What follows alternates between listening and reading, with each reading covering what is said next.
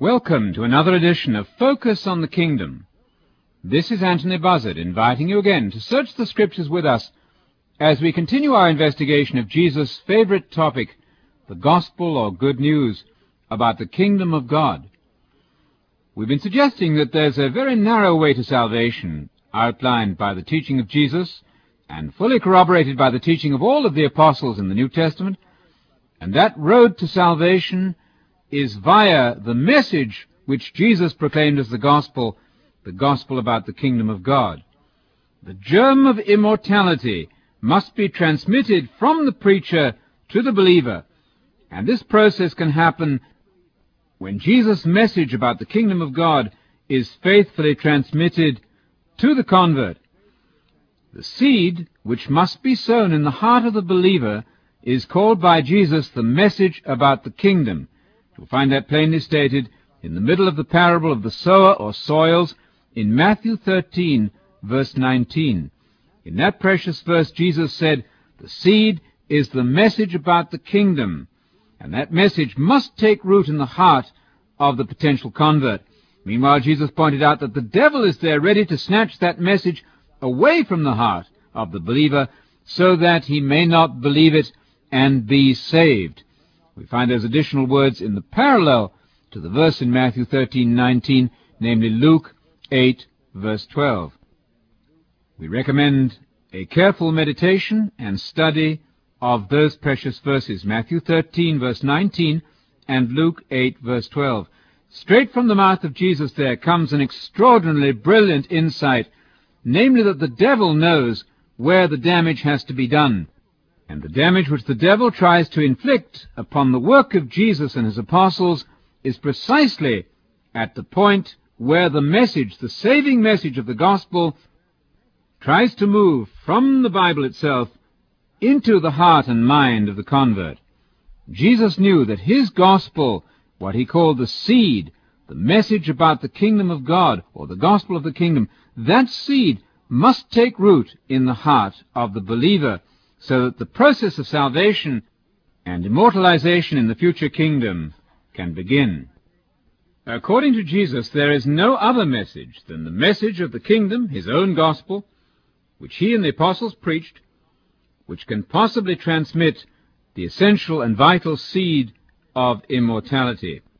That's why the late George Ladd, in his Theology of the New Testament, points out that from Jesus' point of view, society is divided into two antithetical camps.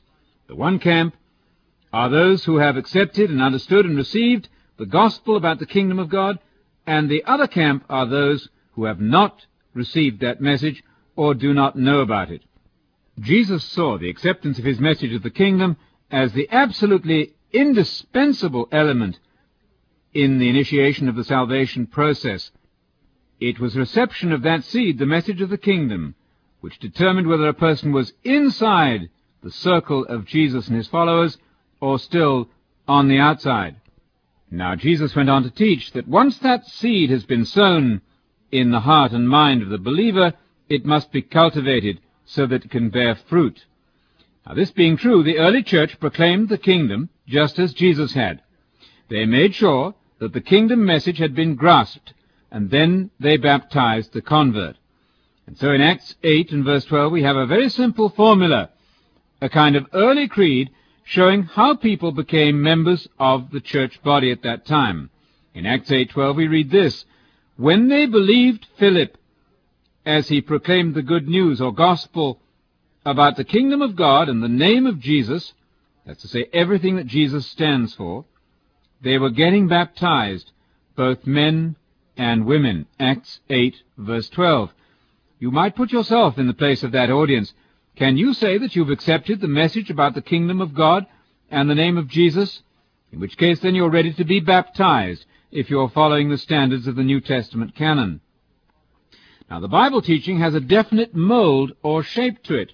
We might call this a messianic, apocalyptic shape. That's hardly surprising, because Jesus claimed to be the Messiah, and so his message is messianic. His message is also highly apocalyptic. That has to do with the divine intervention in the future by which God, sending Jesus, will restore the kingdom of God on the earth.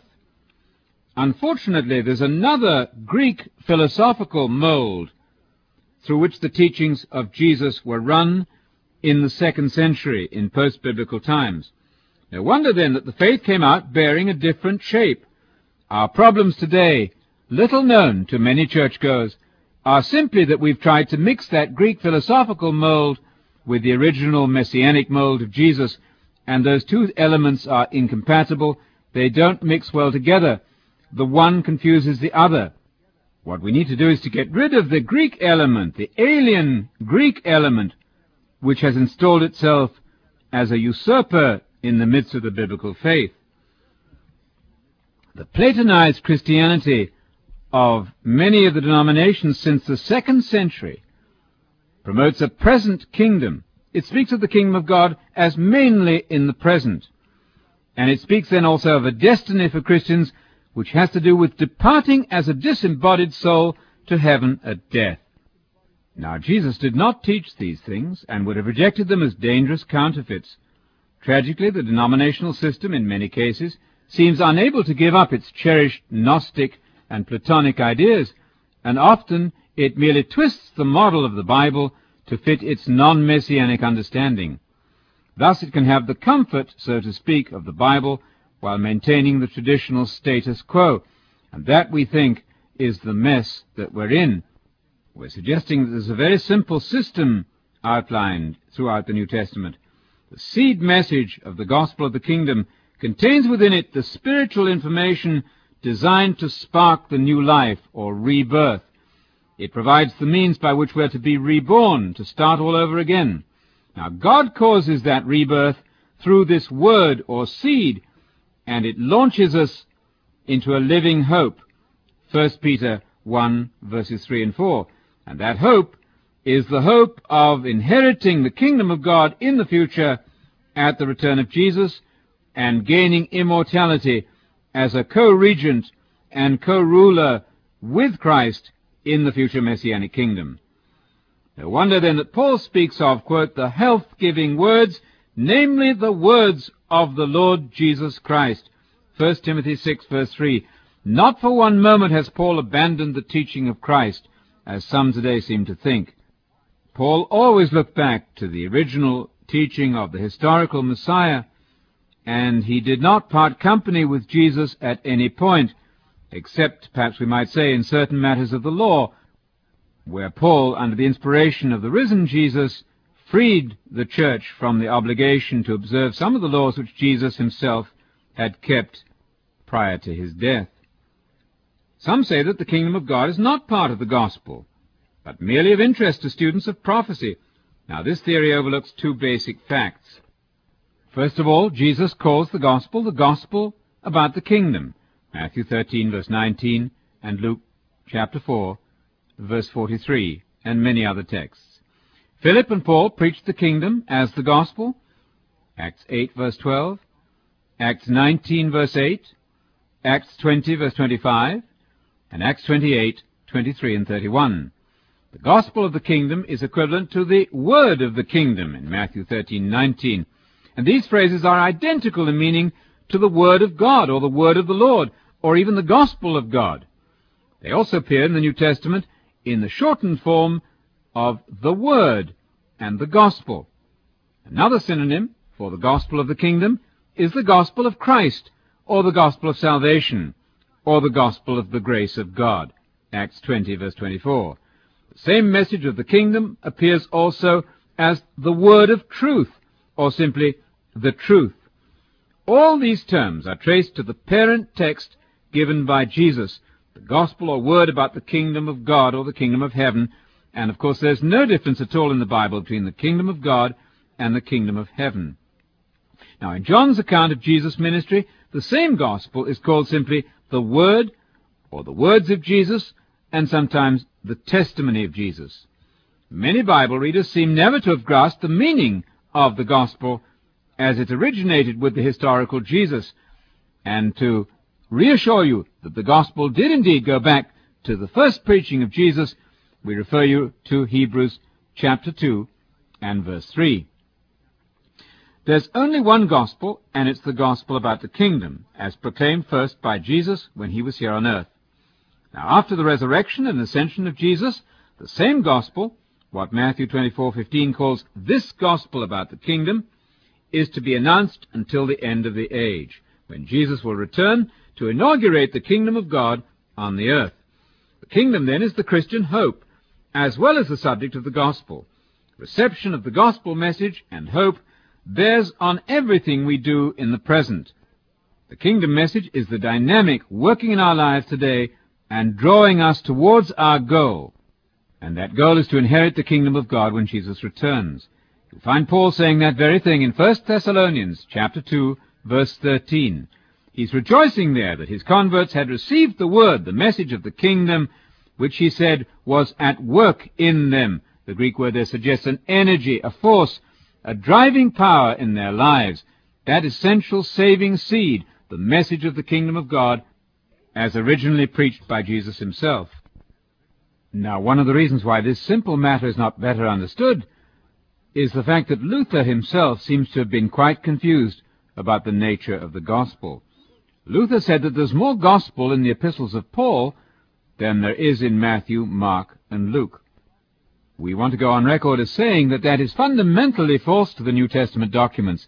Jesus is the originating preacher of the gospel, the original herald of the kingdom of God message, which is the message of salvation. You can prove that very easily by looking at Hebrews chapter 2 and verse 3.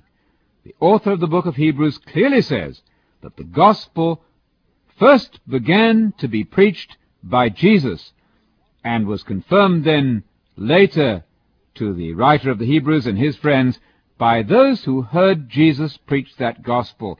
All gospel preaching goes back to the message as it was first proclaimed by Jesus Christ. He is the founding father of the gospel message. You cannot bypass the teachings of Jesus and rush to Paul and imagine that you can get the gospel out of Paul without reference to Jesus.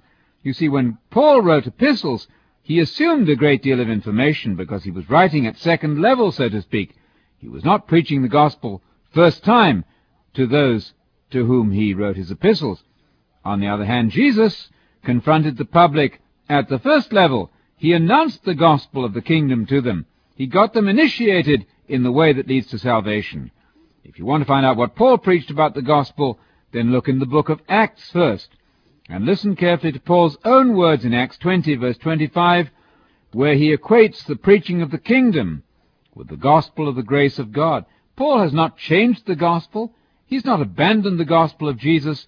And yet today when you hear preachers preach, you would think that Jesus had preached no gospel. You'd imagine that Jesus only did three days' work. You might think that he only came to die and to be buried and to, and to rise again. But that's not the totality of the gospel.